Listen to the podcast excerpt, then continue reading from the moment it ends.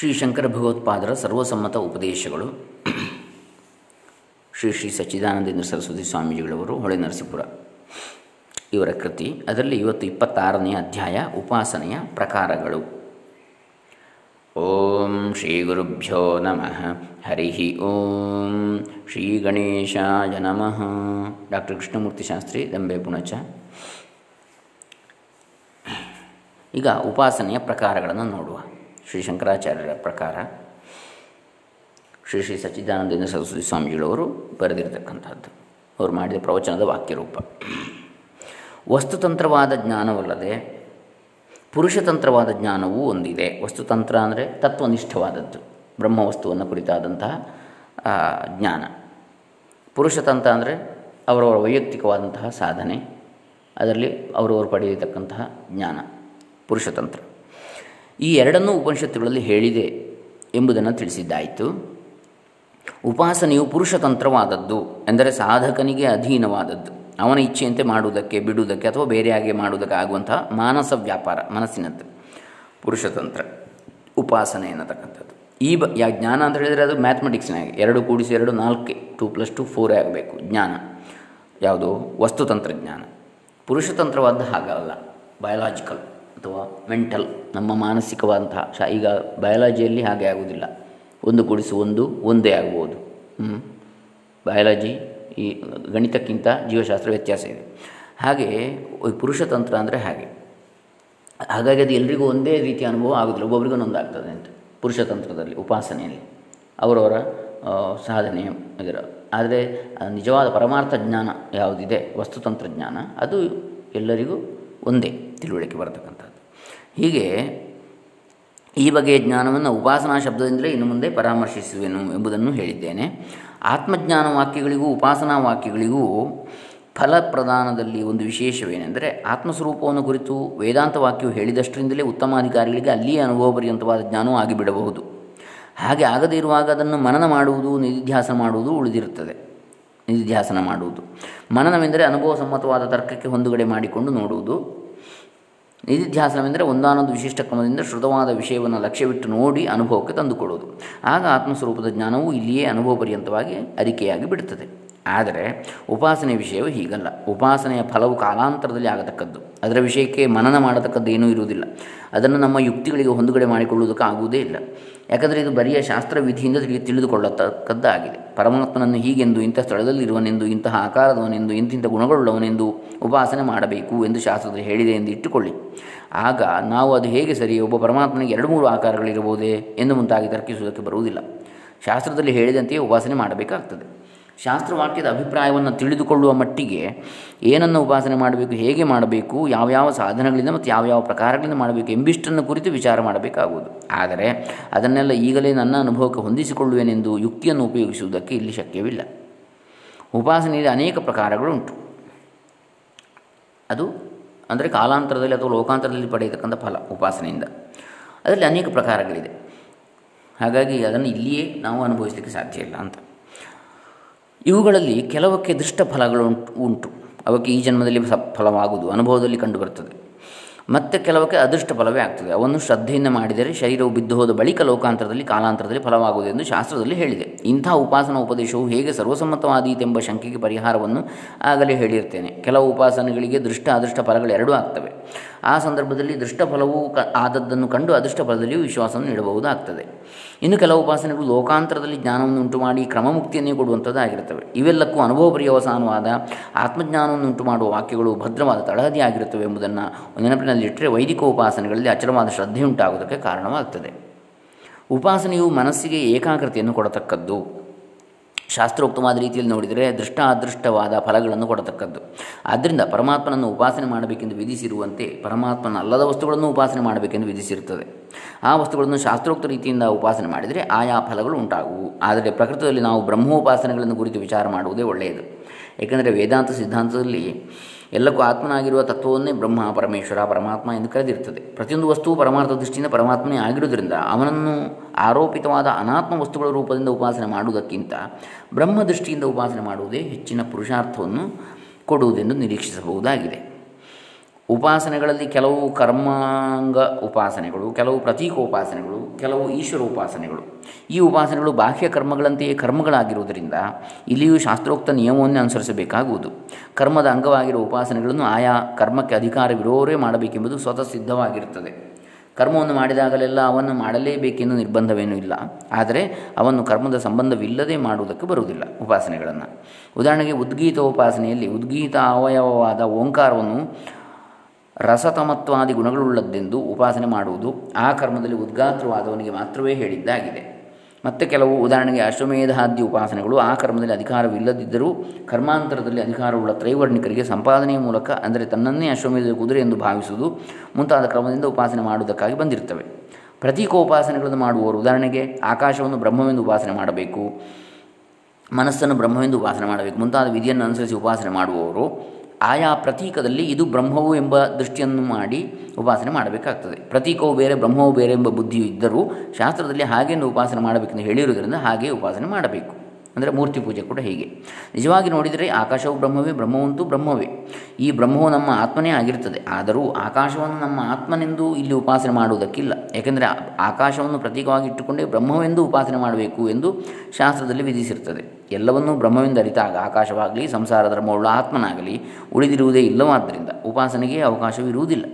ಈ ಸಂದರ್ಭದಲ್ಲಿ ನಿಕೃಷ್ಟವಾದ ಆಕಾಶ, ಮನಸ್ಸು ಇವುಗಳಲ್ಲಿ ಉತ್ಕೃಷ್ಟವಾದ ಬ್ರಹ್ಮದ ಭಾವನೆಯನ್ನು ಮಾಡಬೇಕೇ ಹೊರತು ಬ್ರಹ್ಮದಲ್ಲಿ ಆಕಾಶ ಬುದ್ಧಿಯನ್ನು ಮಾಡಬಾರದು. ಆಕಾಶವನ್ನು ಮನಸ್ಸನ್ನು ನಾವು ಉಪಾಸನೆ ಮಾಡುವಾಗಲೂ ಸರ್ವಸಾಕ್ಷಿಯಾಗಿರೋ ಪರಮಾತ್ಮನೇ ಆಯಾ ಉಪಾಸನೆಯ ಫಲವನ್ನು ಕೊಡುತ್ತಾನೆ. ಈ ಎಲ್ಲ ಉಪಾಸನೆಗಳಿಗಿಂತಲೂ ಈಶ್ವರನನ್ನೇ ಉಪಾಸನೆ ಮಾಡುವ ಪ್ರಕಾರವು ಹೆಚ್ಚು ಆದರಣೀಯವಾಗಿರುತ್ತದೆ. ಮಿಕ್ಕ ಉಪಾಸನೆಗಳಲ್ಲಿ ಆಯಾ ಕಾಮವನ್ನು ಪಡೆಯುವುದಕ್ಕೆಂದೇ ಉಪಾಸನೆ ಮಾಡುತ್ತೇವೆ. ಆದ್ದರಿಂದ ಎಷ್ಟು ಕಾಮಗಳು ಬೇಕೋ ಅಷ್ಟು ಉಪಾಸನೆಗಳನ್ನು ಕೂಡಿಸಿಕೊಂಡು ಮಾಡಬಹುದು. ಆದರೆ ಈಶ್ವರೋಪಾಸನೆ ವಿಷಯದಲ್ಲಿ ಹಾಗಲ್ಲ. ಈಶ್ವರೋಪಾಸನೆಗಳನ್ನು ಅನೇಕವಾಗಿ ಹೇಳಿದೆಯಾದರೂ ಅವುಗಳಲ್ಲಿ ಒಂದನ್ನು ಮಾತ್ರ ಆರಿಸಿಕೊಂಡು ಮಾಡಬೇಕು. ಏಕೆಂದರೆ ಈ ಉಪಾಸನೆಗೆ ಸಾಕ್ಷಾತ್ಕಾರವೇ ಮುಖ್ಯವಾಗಿರುತ್ತದೆ.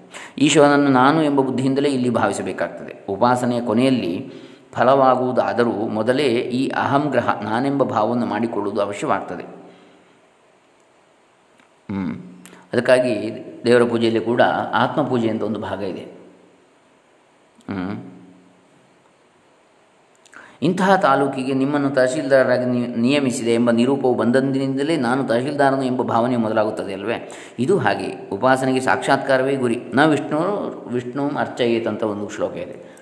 ನಾ ವಿಷ್ಣು ವಿಷ್ಣು ಅಲ್ಲದವನು ವಿಷ್ಣುವನ್ನು ಪೂಜಿಸಲಾರ ಅಂತೇಳಿ. ಅಂದರೆ ಆತ್ಮನ ಪೂಜೆ ಎನ್ನುವಂಥದ್ದು ಅತಿ ಮುಖ್ಯ. ನನ್ನೊಳಗೆ ಅವನಿದ್ದಾನೆ, ಅಂತರಾತ್ಮನಾಗಿದ್ದಾನೆ, ಅವನೇ ತಾನು ಎಂಬ ಭಾವ.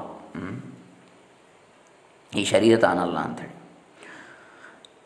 ಉಪಾಸನೆಗೆ ಸಾಕ್ಷಾತ್ಕಾರವೇ ಗುರಿ. ನಾನು ಇಂಥವನು ಎಂಬ ಭಾವನೆ ಸಂಪೂರ್ಣವಾಗಿ ಅಳಿಸಿ ಹೋಗಿ ನಾನು ಪರಮೇಶ್ವರನೇ ಎಂಬ ಭಾವನೆಯು ಗಟ್ಟಿಯಾಗಿ ಉಂಟಾಗುವವರೆಗೂ ಉಪಾಸನೆ ಮಾಡುತ್ತಲೇ ಇರಬೇಕು. ಮಿಕ್ಕ ಉಪಾಸನೆಗಳಲ್ಲಿಯೂ ವೃತ್ತಿಯ ಆವೃತ್ತಿಯು ಅವಶ್ಯವಾಗಿರುತ್ತದೆ. ಈ ಅಹಂಗ್ರಹ ಉಪಾಸನೆಯಲ್ಲಂತೂ ಸಾಕ್ಷಾತ್ಕಾರವಾಗುವವರೆಗೂ ವೃತ್ತಿಯನ್ನು ಎಡೆಬಿಡದೆ ಸಾಗಿಸಬೇಕಾಗ್ತದೆ. ಉಪಾಸನೆಯಲ್ಲಿ ಉಪಾಸ್ಯಕ್ಕಿಂತ ಬೇರೆ ಥರದ ಪ್ರತ್ಯಯವು ನಡುವೆ ಹಾಯದಂತೆ ಎಡೆಬಿಡದೆ ಧಾರಾಕಾರವಾಗಿ ಪ್ರತ್ಯಯವನ್ನು ಮಾಡುತ್ತಲೇ ಇರಬೇಕೆಂಬುದನ್ನು ಮರೆಯದಿರಬೇಕು.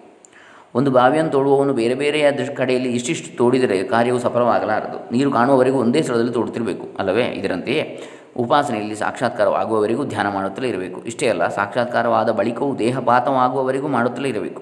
ರೈಲು ಟಿಕೆಟನ್ನು, ಸ್ಟೇಷನ್ ಮುಟ್ಟಿದ ಬಳಿಕವೂ ಹತ್ತಿರವೇ ಇಟ್ಟುಕೊಂಡು ಟಿಕೆಟ್ ಕೇಳುವವನಿಗೆ ಕೊಡಬೇಕಾಗುತ್ತದೆ ಅಲ್ವೇ ಇದರಂತೆಯೇ ಭಾವನೆಯು ಬಲವಾಗಿ ಸಾಕ್ಷಾತ್ಕಾರವಾದರೆ ಮುಂದಾಗುವ ಫಲದ ಮುಂಗುರುತು ಈಗಲೇ ಕಾಣಿಸಿಕೊಳ್ಳಬಹುದಾದರೂ ಉಪಾಸನೆಯನ್ನು ನಿಲ್ಲಿಸುವ ಹಾಗಿಲ್ಲ. ಉಪಾಸ್ಯದ ಲೋಕಕ್ಕೆ ಹೋಗಿ ಫಲವನ್ನು ಪಡೆಯುವವರೆಗೂ ಉಪಾಸನೆಯು ನಡೆದಿರಬೇಕಾಗ್ತದೆ. ಉಪಾಸಕನಾದವನು ಅರ್ಚಿರಾದಿ ಮಾರ್ಗದಿಂದ ಬ್ರಹ್ಮಲೋಕಕ್ಕೆ ಹೋಗುತ್ತಾನೆ ಎಂದು ಶಾಸ್ತ್ರದಲ್ಲಿ ಹೇಳಿರುತ್ತದೆ. ಬೆಳಕಿನ ಮಾರ್ಗದಿಂದ. ಮರಣಕಾಲದಲ್ಲಿ ಈ ಮಾರ್ಗದ ಭಾವನೆಯನ್ನು ಉಪಾಸಕನು ಮಾಡಿಕೊಳ್ಳಬೇಕಾಗ್ತದೆ. ಸಾಯುವಾಗ ಮನಸ್ಸಿನಲ್ಲಿ ಎಂಥ ಭಾವನೆ ಇರುವುದು ಅಂಥಗತಿಯೇ ಮನುಷ್ಯನಿಗೆ ಆಗುತ್ತದೆ ಎಂದು ಗೀತೆಯಲ್ಲಿ ಹೇಳಿದೆ. ಆದ್ದರಿಂದ ಯಾವ ಉಪಾಸಕನು ಈಶ್ವರ ಭಾವನೆಯನ್ನೇ ಈಶ್ವರ ಭಾವನೆಯನ್ನೇ ಬಲವಾಗಿ ಮಾಡುತ್ತಿರುವನೋ, ಅವನಿಗೆ ಮಾತ್ರವೇ ಈ ಮಾರ್ಗ ದೊರಕುತ್ತದೆ. ಈಶ್ವರ ಅಂತ ಇಲ್ಲಿ ಹೇಳಿದ್ದು ಬ್ರಹ್ಮ, ವಿಷ್ಣು, ಮಹೇಶ್ವರ ಎನ್ನುವ ದೃಷ್ಟಿಯಲ್ಲಿ ಅಲ್ಲ, ಪರಮೇಶ್ವರ, ಒಬ್ಬನೇ, ಪರಮಾತ್ಮ ಅಂತ ಹೇಳತಕ್ಕಂಥದ್ದು. ಹೃದಯದಿಂದ ನೂರಾರು ನಾಡಿಗಳು ಹೊರಟಿರುತ್ತವೆ ಎಂದು ಅವುಗಳಲ್ಲಿ ಸುಷುಪ್ನೆ ಎಂಬುದನ್ನು ನಾಡಿಯು ನಡು ನೆತ್ತಿಯಿಂದ ಹೊರಗೆ ಹೋಗಿರುವುದೆಂದು ಉಪನಿಷತ್ತಿನಲ್ಲಿ ಹೇಳಿದೆ. ಆ ನಾಡಿಯಿಂದ ಉತ್ಕ್ರಮಣವಾಗುವವನಿಗೆ ಮಾತ್ರ ಮಾರ್ಗ ಸ್ಮರಣೆಯು ಬರುತ್ತದೆ. ಮಿಕ್ಕವರಿಗೆ ಅವರವರ ಭಾವನೆಗೆ ಅನುಗುಣವಾಗಿ ಬೇರೆ ಬೇರೆ ದ್ವಾರಗಳಿಂದ ಉತ್ಕ್ರಾಂತಿ ಆಗ್ತದೆ ಅದಕ್ಕೆ ಅನುಗುಣವಾದ ಗತಿಯೇ ಆಗುತ್ತದೆ. ಬ್ರಹ್ಮೋಪಾಸಕನು ಉಪಾಸನೆಯ ಫಲದಿಂದ ಹೃದಯದಲ್ಲಿ ಎದ್ದುಕೊಳ್ಳುವ ಒಂದಾನೊಂದು ಬೆಳಕಿನ ಸಹಾಯದಿಂದ ಅರ್ಚಿರಾದಿ ಮಾರ್ಗದಿಂದ ಹೊರಟು ಆಯಾ ಮಜಲುಗಳಲ್ಲಿರುವ ದೇವತೆಗಳಿಂದ ಸ್ವಾಗತವನ್ನು ಪಡೆದು ಕೊನೆಗೆ ಬ್ರಹ್ಮಲೋಕಕ್ಕೆ ಬರುತ್ತಾನೆ ಅಲ್ಲಿ ಅಮಾನವ ಪುರುಷನೊಬ್ಬನು ಇವನನ್ನು ಕರೆದುಕೊಂಡು ಹೋಗಿ ಬ್ರಹ್ಮಲೋಕಕ್ಕೆ ಪ್ರವೇಶವನ್ನು ಮಾಡಿಸುತ್ತಾನೆ. ಉಪಾಸಕನು ಆ ಲೋಕದಲ್ಲಿ ಅಪರಿಮಿತವಾದ ಭೋಗವನ್ನು ಐಶ್ವರ್ಯವನ್ನು ಅನುಭವಿಸುತ್ತಾನೆ. ಕ್ರಮ ಮುಕ್ತಿಯ ಉಪಾಸನೆಯನ್ನು ಮಾಡಿದರೆ ಕಲ್ಪಾಂತದಲ್ಲಿ ಹಿರಣ್ಯಗರ್ಭನೊಡನೆ ಜ್ಞಾನವನ್ನು ಹೊಂದಿ ಬ್ರ ಪರಬ್ರಹ್ಮದಲ್ಲಿ ಒಂದಾಗಿ ಬಿಡ್ತಾನೆ ಇದಿಷ್ಟು ಉಪ ಉಪನಿಷತ್ತುಗಳಲ್ಲಿ ವರ್ಣಿತವಾಗಿರುವ ಉಪಾಸನೆಯ ವರ್ಣನೆ. ಇಲ್ಲಿ ಕೆಲವರು ಹೀಗೆಂದು ಶಂಕಿಸಬಹುದು. ಶಂಕರರ ಸರ್ವಸಮ್ಮತ ಉಪದೇಶಗಳನ್ನೇ ಹೇಳುವೆನೆಂದು ಪ್ರತಿಜ್ಞೆಯನ್ನು ಮಾಡಿ, ಈ ವಾಕ್ಯಕ್ಕೆ ಕಾಗಕ ಗುಬ್ಬಕ್ಕನ ಕಥೆಯನ್ನು ಹೇಳಿದ್ದು ಸರಿಯೇ? ಸತ್ತ ಬಳಿಕ ಉಪಾಸಕನು ಎಲ್ಲಿಗೆ ಹೋಗುತ್ತಾನೋ ಯಾರು ಬಲ್ಲರು? ಈ ವಿಷಯವಾಗಿ ಬರೆದವರಾದರೂ ಆ ಲೋಕವನ್ನು ಕಂಡು ಬರೆದಿರುತ್ತಾರೆಯೇ? ನಮಗೇನು ಈ ಭಾಗವು ಅಷ್ಟು ಸರಿಯಾಗಿ ಕಾಣಿಸುವುದಿಲ್ಲ ಎಂದು ಅಂದುಕೊಳ್ಳಬಹುದು. ಆದರೆ ಈಗ ನಾವು ವಿಚಾರ ಮಾಡುತ್ತಿರುವುದು ಮನುಷ್ಯನ ಭಾವನಾ ಶಕ್ತಿಯ ವಿಷಯ. ಮನುಷ್ಯನ ಮನಸ್ಸಿನಲ್ಲಿ ಬೇರೆ ಬೇರೆ ಭಾವನೆಗಳು ಎದ್ದುಕೊಳ್ಳುತ್ತಿರುವುದು, ಆ ಭಾವನೆಗಳಿಂದ ಅವನ ಅಂತಃಕರಣವು ನಡತೆಯು ಮಾರ್ಪಡುತ್ತಿರುವುದು ಅನುಭವದಲ್ಲಿರುವ ವಿಷಯವಾಗಿದೆ. ಭಾವನೆಯು ಬಲಿತಂತೆ ನಮ್ಮ ಹೊರಗಿನ ಸನ್ನಿವೇಶವು ಬದಲಾಯಿಸುವುದು ಭಾವನಾನುಗುಣವಾಗಿಯೇ ನಮ್ಮ ಸುತ್ತುವಳೆಯವು ಏರ್ಪಡುತ್ತಿರುವುದು ಭಾವನೆ ಮಾಡಿ ಪರೀಕ್ಷಿಸಿದವರಿಗೆ ಗೊತ್ತಿರುತ್ತದೆ. ಭಾವನಾ ಬಲವನ್ನು ನಂಬಿದವರು, ಭಾವನಾ ಬಲವನ್ನೇ ನಂಬಿರುವವರು ವ್ಯವಹಾರದಲ್ಲಿಯೂ ಭಾವನಾ ಅನುಗುಣವಾಗಿ ಫಲವನ್ನು ಪಡೆಯುತ್ತಾ ಇದ್ದಾರೆ. ತಮ್ಮ ಸುತ್ತಲೂ ಇರುವವರು ಮಿತ್ರರೆಂಬ ಭಾವನೆ ಪ್ರಬಲವಾಗಿರುವಾಗ ಆಗಿರುವವರಿಗೆ ಶತ್ರುಗಳು ಕೂಡ ಶತ್ರುಗಳಾಗಿ ಕಾಣಿಸಿಕೊಳ್ಳಲು ಅಂಜಿಕೊಳ್ಳುತ್ತಾರೆ. ಅವರ ಮೇಲೂ ಇವರ ಭಾವನೆಯ ಪರಿಣಾಮ ಆಗ್ತದೆ ರಾಮಮೋಹನ ಕಂಪನಿಯವರ ಹೇಳಿಕೆಯನ್ನು ನಂಬಿ ಕಾಶಿ ಯಾತ್ರೆಯನ್ನು ಮಾಡಿಕೊಂಡು ಬಂದಿರುವ ಅನುಭವಿ, ಅನುಭವವಿರುವವರ ಮಾತಿನಲ್ಲಿ ನಾವು ವಿಶ್ವಾಸವಿಟ್ಟು ಯಾತ್ರೆಗೆ ಹೊರಡುವುದಿಲ್ವೇ ಸಹಜ ಸ್ವಭಾವದವರು ಎಂದಿಗೂ ನಮಗೆ ಮೋಸ ಮಾಡಲಾರರು. ಋಷಿಗಳು ಇಲ್ಲಿಯೇ ನಮಗೆ ಅನುಭವಕ್ಕೆ ಬರುವ ತತ್ವವನ್ನು ತಿಳಿಸುವ ಉಪದೇಶಗಳನ್ನು ಮಾಡಿರ್ತಾರೆ. ಅದೇ ಋಷಿಗಳೇ ಉಪಾಸನೆಯನ್ನು ಹೇಳಿರ್ತಾರೆ. ಅವರು ಮೋಸ ಮಾಡುವುದಕ್ಕೆಂದು ಹಾಗೆ ಹೇಳಿದ್ದಾರೆಯೇ? ಇದನ್ನು ನಾವು ಆಲೋಚಿಸಬೇಕು. ಶ್ರುತಿಯಲ್ಲಿ ತತ್ವಮಸಿ ಎಂದಿದೆ. ಅದು ಅನುಭವಕ್ಕೆ ಬಂದು ಬರ್ತದೆ. ಅದೇ ಶ್ರುತಿಯು, ಪರಮೇಶ್ವರನನ್ನು ಹೀಗೆಂದು ಉಪಾಸನೆ ಮಾಡಿರಿ. ನಿಮಗೆ ಇಹದಲ್ಲಿಯೂ ಸಾಕ್ಷಾತ್ಕಾರವಾಗ್ತದೆ, ಪರದಲ್ಲಿಯೂ ಸದ್ಗತಿ ಆಗ್ತದೆ ಎನ್ನುತ್ತದೆ. ಇದೇಕೆ ಸುಳ್ಳಾಗಿರಬೇಕು ಶ್ರುತಿ ಹೇಳ್ತದೆ, ಸಾಕ್ಷಾತ್ಕಾರವು ಅದರಿಂದ ಆಗುವ ಸತ್ಪರಿಣಾಮವು ಬದುಕಿರುವಾಗಲೇ ನಮಗೆ ಅನುಭವಕ್ಕೆ ಬರ್ತದೆ. ಸತ್ತಮಯ ಫಲವು ಆದಿತೋ ಇಲ್ಲವೋ ಸಂಶಯ ಪಡುವುದಕ್ಕೆ ಕಾರಣವೇನಿರುತ್ತದೆ? ಈ ದಿನ ನಾನು ಪ್ರಸ್ತಾಪಿಸಿರುವ ಉಪಾಸನೆಗಳು ಉಪನಿಷತ್ತುಗಳಲ್ಲಿ ಹೇಳಿರುವ ಉಪಾಸನೆಗಳಾಗಿವೆ. ಆದರೆ ವೇದಾಧ್ಯಯನವಿಲ್ಲದವರಿಗೆ ಈ ಉಪಾಸನೆಗಳನ್ನು ಮಾಡುವುದಕ್ಕಾಗುವುದಿಲ್ಲ. ಆದ್ದರಿಂದ ಈ ಉಪಾಸನೆಗಳಿಗೆ ಈಗ ಬಹಳ ಜನರಿಗೆ ಅಧಿಕಾರವಿಲ್ಲವಾಗಿದೆ. ಆದರೆ ಉಪಾಸನೆಯೇ ನಮಗೆ ಇಲ್ಲವೆಂದೇನು ಯಾರೂ ನಿರಾಶರಾಗಬೇಕಾದದ್ದಿಲ್ಲ. ಇತಿಹಾಸ ಪುರಾಣಾಭ್ಯಾಂ ವೇದಾರ್ಥಂ ಉಪಬೃಂಹಯೇತ್ ಎಂಬ ಉಕ್ತಿ ಇದೆ. ವೇದಾರ್ಥವನ್ನು ಸರಿಯಾಗಿ ಮನದಲ್ಲಿಟ್ಟುಕೊಳ್ಳುವುದಕ್ಕೆ, ಮನದಟ್ಟು ಮಾಡಿಕೊಳ್ಳುವುದಕ್ಕೆ ಇತಿಹಾಸ ಪುರಾಣಗಳು ಬೇಕಾಗುವು. ಪುರಾಣಗಳಲ್ಲಿ ವೈದಿಕೋಪಾಸನೆಗಳ ತತ್ವವನ್ನೇ ಹಿಡಿದು ಹಲವು ಉಪಾಸನ, ಉಪಾಸನೆಗಳನ್ನು ಋಷಿಗಳು ಉಪದೇಶಿಸಿರ್ತಾರೆ. ಈಗ ನಾವುಗಳು ಅವನ್ನು ಪ್ರಯತ್ನಿಸಿ ನೋಡುವುದಕ್ಕೆ ಅವಕಾಶವಿದೆ. ಅನೇಕ ಸಾಧುಗಳು ತಮ್ಮ ತಮ್ಮ ಶಿಷ್ಯರಿಗೆ ಉಪಾಸನಾ ಪ್ರಕಾರಗಳನ್ನು ಬೋಧಿಸಿರುತ್ತಾರೆ. ಈ ಪ್ರಕಾರಗಳನ್ನು ಅವಲಂಬಿಸಿ ಈಗಲೂ ಅನೇಕರು ಕೃತಾರ್ಥರಾಗ್ತಾ ಇದ್ದಾರೆ ಇವೆಲ್ಲ ವೇದಾಂತೋಕ್ತವಾದ ಉಪಾಸನೆಯು ಫಲಕಾರಿ ಎಂಬುದಕ್ಕೆ ಸಾಕ್ಷಿಯಾಗಿರ್ತವೆ. ಶಂಕರಾಚಾರ್ಯರು ಮಾಡಿರುವ ಉಪದೇಶಗಳು ಬರಿಯ ವೇದವಾಕ್ಯದ ಪ್ರಮಾಣವನ್ನು ನಂಬುವುದರಿಂದ ಮಾತ್ರ ನಿಂತಿರದೆ ಅವಕ್ಕೆ ಸಾರ್ವತ್ರಿಕವಾದ ಅನುಭವದ ಆಧಾರವಿದೆ ಎಂಬುದಕ್ಕೆ ಇದು ಒಂದು ನಿದರ್ಶನವಾಗ್ತದೆ. ದೂರದಲ್ಲಿರುವ ಒಂದು ರತ್ನವು ಹೊಳೆಯುತ್ತಿರುವಲ್ಲಿ, ಅದನ್ನು ರತ್ನವು ಎಂದುಕೊಂಡು ಅದರ ಬಳಿಗೆ ಹೋದವನಿಗೆ ರತ್ನವು ಸಿಕ್ಕುವುದು ನಮಗೆಲ್ಲ ತಿಳಿದಿರುವ ವಿಷಯ. ಇಲ್ಲಿ ಹೊಳಪನ್ನು ರತ್ನವೆಂದು ನಂಬಿದ್ದು ಭ್ರಾಂತಿಯಾದರೂ, ಈ ಭ್ರಾಂತಿಯು ವಸ್ತುವಿಗೆ ಅನುಗುಣವಾದದ್ದರಿಂದ ಫಲಕಾರಿಯಾಯಿತು. ಶಾಸ್ತ್ರವು ಗುರುಗಳು ಹೇಳುವ ಪರಮೇಶ್ವರನನ್ನು ಶ್ರದ್ಧೆಯಿಂದ ನಂಬಿ ಉಪಾಸನೆ ಮಾಡಿದರೆ ಅಷ್ಟರ ಮಟ್ಟಿಗಾದರೂ ಫಲವು ದೊರಕಲಾರದೆ? ಇದು ಅದರಂತೆ ಭ್ರಾಂತಿ ಎಂದೇನು ನನ್ನ ಅಭಿಪ್ರಾಯವಲ್ಲ. ನಮ್ಮ ವ್ಯವಹಾರವೆಲ್ಲ ಆಪ್ತವಾಕ್ಯದ ಆಧಾರದಿಂದ ನಡೆಯುವ ಶ್ರದ್ಧಾಪ್ರಯುಕ್ತವಾದ ಪ್ರವೃತ್ತಿಯೇ ಆಗಿರುವಲ್ಲಿ, ಶಾಸ್ತ್ರೀಯ ಪ್ರವೃತ್ತಿಯು ಮಾತ್ರ ಆಗಿರಬಾರದೆಂದು ಯಾರು ತಾನು ಹೇಳಲಾಪರು? ಈಗಲೂ ಈಶ್ವರನ ಪ್ರಾರ್ಥನೆ, ಈಶ್ವರ ಚಿಂತನೆ, ನಾಮಸ್ಮರಣ, ಭಜನೆ ಮುಂತಾದವುಗಳನ್ನು ಮಾಡುವುದರಿಂದ ಅಂತಃಕರಣದ ಮೇಲೆ ಆಗುವ ಸತ್ಪರಿಣಾಮವು ಹೊರಗಿನ ಸನ್ನಿವೇಶವು ಅಂತಃಕರಣ ಸ್ಥಿತಿಗೆ ಅನುಗುಣವಾಗಿ ಮಾರ್ಪಡುವುದು ಪ್ರಸಿದ್ಧವಾಗಿರುತ್ತದೆ. ಡಾಕ್ಟರನ್ನು ನಂಬಿ ಔಷಧಿಯನ್ನು ಕುಡಿಯುವುದರಿಂದ ರೋಗಗಳು ರೋಗಗಳು ವಾಸಿಯಾಗುವಂತೆ ಈಶ್ವರೋಪಾಸನೆಯಿಂದಲೂ ಎಷ್ಟೋ ರೋಗಗಳು ವಾಸಿಯಾದ ಉದಾಹರಣೆಗಳಿವೆ. ಇಷ್ಟೇ ಅಲ್ಲ, ಔಷಧ ಔಷಧ ಪ್ರಯೋಗದಿಂದಲೂ ವಾಸಿ ಆಗದೇ ಇದ್ದ ರೋಗಗಳು ಉಪಾಸನೆಯಿಂದ ವಾಸಿಯಾದದ್ದಕ್ಕೂ ನಿದರ್ಶನಗಳು ಸಿಕ್ಕಿರ್ತವೆ ಕಾಮ್ಯ ಕರ್ಮಗಳಲ್ಲಿ ಶ್ರದ್ಧೆಯೇ ಮುಖ್ಯವಾಗಿರುತ್ತದೆ ಶ್ರದ್ಧಾವಂತರಾದ ಜನರು ಹರಕೆ, ವ್ರತಗಳು, ತೀರ್ಥಯಾತ್ರೆ ಮುಂತಾದವುಗಳಿಂದಲೂ ತಮ್ಮ ಇಷ್ಟಾರ್ಥವನ್ನು ಪಡೆದುಕೊಂಡದ್ದುಂಟು. ಆದರೂ ಉಪಾಸನೆಯನ್ನು ಹೀಗೆ ಕ್ಷುದ್ರ ಫಲಗಳ ಪ್ರಾಪ್ತಿಗಾಗಿ ಉಪಯೋಗಿಸುವುದೇನು ಅಷ್ಟು ಪ್ರಶಸ್ತವಲ್ಲ. ಜೀವನ ದೀಕ್ಷಿತರು ಎಂಬ ನನ್ನ ಪರಿಚಿತರಲ್ಲೊಬ್ಬರು ಹೇಳಿದ ಕಥೆ ಇಲ್ಲಿಗೆ ನೆನಪಿಗೆ ಬರ್ತದೆ. ಒಮ್ಮೆ ಅವರು ನಾಸಿಕಕ್ಕೆ ಹೋದರಂತೆ. ಆಗ ಸಾಯಂಕಾಲವು ತೀರ ಸನ್ನಿಹಿತವಾಗಿ ಬಿಟ್ಟಿದ್ದರಿಂದ ತೀರ್ಥ ವಿಧಿಗೆ ಕ್ಷೌರವನ್ನು ಮಾಡಿಸಿಕೊಳ್ಳುವುದು ಕಷ್ಟವಾಗಿತ್ತು. ಎದುರಿಗೆ ಒಂದು ಗಣಪತಿಯ ವಿಗ್ರಹವನ್ನು ಕಂಡು ಅವರ ತಮ್ಮನು, ಅಣ್ಣ, ನೋಡಿದೆಯಾ? ಈ ಗಣಪತಿ ಎಷ್ಟು ಮುದ್ದಾಗಿದೆ ಎಂದನಂತೆ. ಆಗ ದೀಕ್ಷಿತರು, ಏನು ನೋಡುವುದಪ್ಪ? ಗಣಪತಿಯನ್ನು? ಎಷ್ಟೋ ವರ್ಷಗಳಿಂದ ನಾನು ಈತನನ್ನು ಉಪಾಸನೆ ಮಾಡಿದ್ದಕ್ಕೆ ಈ ಕ್ಷೇತ್ರದಲ್ಲಿ ನಮಗೊಬ್ಬ ಕ್ಷೌರಿಕನೂ ಕೂಡ ಸಿಕ್ಕಲಿಲ್ಲವಲ್ಲ ಎಂಬ ಬೇ, ಎಂದು ಬೇಸರದಿಂದ ಉತ್ತರ ಕೊಟ್ಟರಂತೆ. ಆದರೆ ಹಿಂತಿರುಗಿ ನೋಡುವಲ್ಲಿ ಇಬ್ಬರು ಕ್ಷೌರಿಕರು ಅವರ ಕಡೆಗೆ ಬರುತ್ತಿದ್ದರಂತೆ. ದೀಕ್ಷಿತರು, ಈ ಕಥೆಯನ್ನು ನನಗೆ ಹೇಳಿ ಕಣ್ಣೀರಿಡುತ್ತಾ ಇಂತೆಂದರು ಅಯ್ಯೋ, ಎಂಥ ಮೂರ್ಖನು ನಾನು. ಎಷ್ಟೋ ವರ್ಷಗಳವರೆಗೆ ಉಪಾಸನೆ ಮಾಡಿದ್ದಕ್ಕೆ ನನಗೆ ಇಬ್ಬರು ಕ್ಷೌರಿಕರ ಪ್ರಾಪ್ತಿಯೇ ಫಲವಾಯಿತಲ್ಲ. ಪರಮೇಶ್ವರನ ಉಪಾಸನೆಯು ಮನಸ್ಸಿಗೆ ಹರ್ಷವನ್ನು ಕೊಡತಕ್ಕದ್ದು, ಮನುಷ್ಯನ ಯೋಗ್ಯತೆಯನ್ನು ಉನ್ನತಿಗೊಳಿಸತಕ್ಕದ್ದು, ಅವನ ಇಹ ಪರಗಳನ್ನು ಸುಖಮಯವಾಗಿ ಮಾಡಬಲ್ಲದ್ದು. ಆನಂದಮಯನಾದ ಈಶ್ವರನ ಉಪಾಸನೆಯಿಂದ ಆನಂದ ಜೀವನವೇ ದೊರಕುವುದೆಂಬುದರಲ್ಲಿ ಸಂಶಯವಾದರೂ ಎಲ್ಲಿದೆ ಅಂಥೇಳಿ ಉಪಾಸನಾ ಮಾರ್ಗದ ಒಂದು ಸತ್ಯತ್ವವನ್ನು ಕೂಡ ಹೇಳ್ತಾರೆ. ಇದು ನಾವು ಇಪ್ಪತ್ತಾರನೇ ಅಧ್ಯಾಯದಲ್ಲಿ ನೋಡ್ತಕ್ಕಂಥದ್ದು. ನಾಳೆ ದಿವಸ ಉಪನಿಷತ್ತುಗಳಲ್ಲಿರುವ ಉಪಾಸನಾ ವಾಕ್ಯಗಳ ಸ್ವರೂಪ.